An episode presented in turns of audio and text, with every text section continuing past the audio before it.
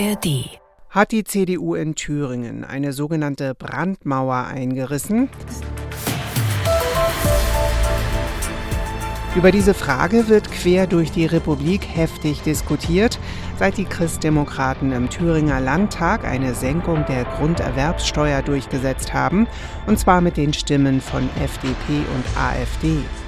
Das ist unser Thema jetzt im neuen Standpunkte-Podcast von NDR Info. Heute ist Samstag, der 16. September und ich bin Marei Beermann. Nicht nur Vertreter der Thüringer rot-rot-grünen Regierungskoalition reagieren entsetzt, auch in der Bundespolitik ist der Vorgang ein großes und umstrittenes Thema. Bundesinnenministerin Faeser etwa wirft der CDU vor, die von Parteichef Merz selbst ausgerufene Brandmauer nach rechts außen immer weiter einzureißen. Fast schon infam nannte hingegen die stellvertretende CDU-Bundesvorsitzende und schleswig-holsteinische Bildungsministerin Prien die Vorwürfe. Aber auch innerhalb der CDU gibt es unterschiedliche Meinungen. Die Brandmauer zur rechtsextremen AfD gibt es schlicht nicht, meint Sabine Henkel aus dem ARD Hauptstadtstudio. Es wird seit Monaten gezündelt und in Thüringen war jetzt ein Brandbeschleuniger im Einsatz. Und das ist keinesfalls alarmistisch, denn es geht um mehr als ein Gesetz, das Leuten ein bisschen die Steuern reduziert. Es geht um ein fatales Signal. Seht her, es ist doch nicht so schlimm mit Rechtsextremisten, sind doch auch nur Politiker, das kann man mit denen schon mal machen. Was passiert hier gerade? Die AfD wird normalisiert, entteufelt, aus der Schmuddelecke herausgeholt. Da können Sie noch so laut rufen aus der CDU, dass Sie nicht mit denen zusammenarbeiten. Das glaubt doch kein Mensch mehr. Was bitte soll eine kalkulierte gemeinsame Abstimmung wie in Thüringen denn sonst sein? Das war kein zufälliger Stimmenbeifang wie in anderen Abstimmungsprozessen. Natürlich kann keine Partei in keinem Parlament verhindern, dass die AfD einem eigenen Vorhaben zustimmt, aber es sehenden Auges und bewusst in Kauf zu nehmen, dass nur mit Rechtsextremen eine Mehrheit zustande kommt, das ist erbärmlich und es ist angesichts der deutschen Geschichte unverzeihlich. Die Meinung von Sabine Henkel aus dem ARD Hauptstadtstudio. Die moralische Abscheu gegen die AfD hilft einzig und allein der Partei selbst, sagt Feuilleton-Redakteur Claudius Seidel im Podcast der Frankfurter Allgemeinen Zeitung.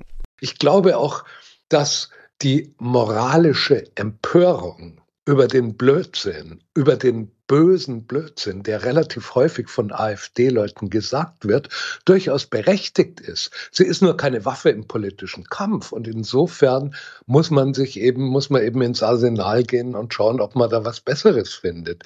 Und vom Volk, dem wir ohnehin mal unterstellen und das ja auch in Meinungsumfragen sagt, wir wählen sie aus Trotz, aus Protest und so weiter, dem Volk muss man sozusagen mit, dem, mit der moralischen Empörung schon gar nicht kommen, weil ich glaube, das wird dann dort nur so wahrgenommen, ja, das sind irgendwelche Schlaumeier aus dem Politik- und Medienbetrieb, die halten sich für moralisch überlegen. Umso heftiger werden wir sie auch in Zukunft ärgern sagt Feuilleton-Redakteur Claudius Seidel im Podcast der Frankfurter Allgemeinen Zeitung. Und auch viele Zeitungen haben eine Meinung zur Abstimmung im Thüringer Landtag. Für das Hamburger Abendblatt Online liegt die Verantwortung nicht bei der CDU allein. Die CDU verwirrt Freund und Feind mit einem Eierkurs im Umgang mit der AfD, den wirklich niemand mehr versteht. Die jüngsten Brandmauern, die Friedrich Merz unter öffentlichem Druck hochgezogen hat, sind nur noch Ruinen. Auf das nächste Bauwerk darf man gespannt sein. Biegsame Gärte könnte das neue Baumaterial werden. Die kleine FDP, die mit der AfD dem CDU-Antrag zugestimmt hat, tut mal wieder so, als hätte sie mit all dem nichts zu tun. Das ist feige und wenig glaubhaft, wenn man sogar den Ministerpräsidenten wie im Fall Thomas Kemmerich schon mit AfD-Stimmen wählen ließ. Aber nicht nur CDU und FDP kriegen ihr verbales Fett weg. Die Süddeutsche Zeitung sieht ein Versagen der demokratischen Parteien im Allgemeinen. In der Summe ergibt das alles das Versagen von Thüringen. Den Demokraten fehlen der Wille und das Verantwortungsgefühl, der immer stärker werdenden AfD gemeinsam entschlossen entgegenzutreten.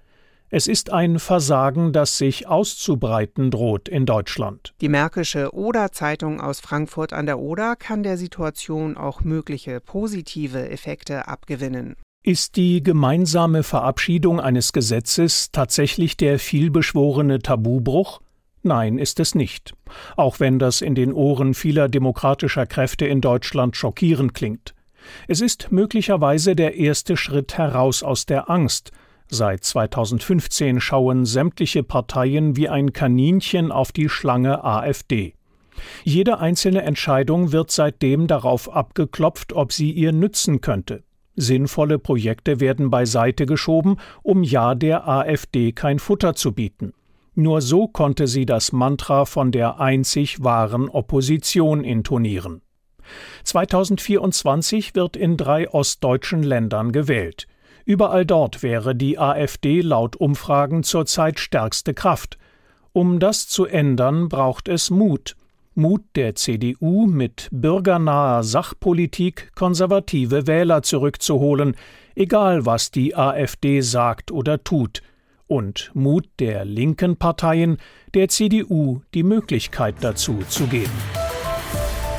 Und das waren die NDR Info Standpunkte für heute. Den nächsten Podcast mit Meinungen aus den Medien zu einem neuen Thema gibt es Montag früh wieder. Ihr findet ihn zum Beispiel in der ARD Audiothek und könnt den Podcast auch abonnieren.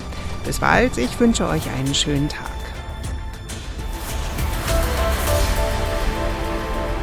Ein Podcast von NDR Info.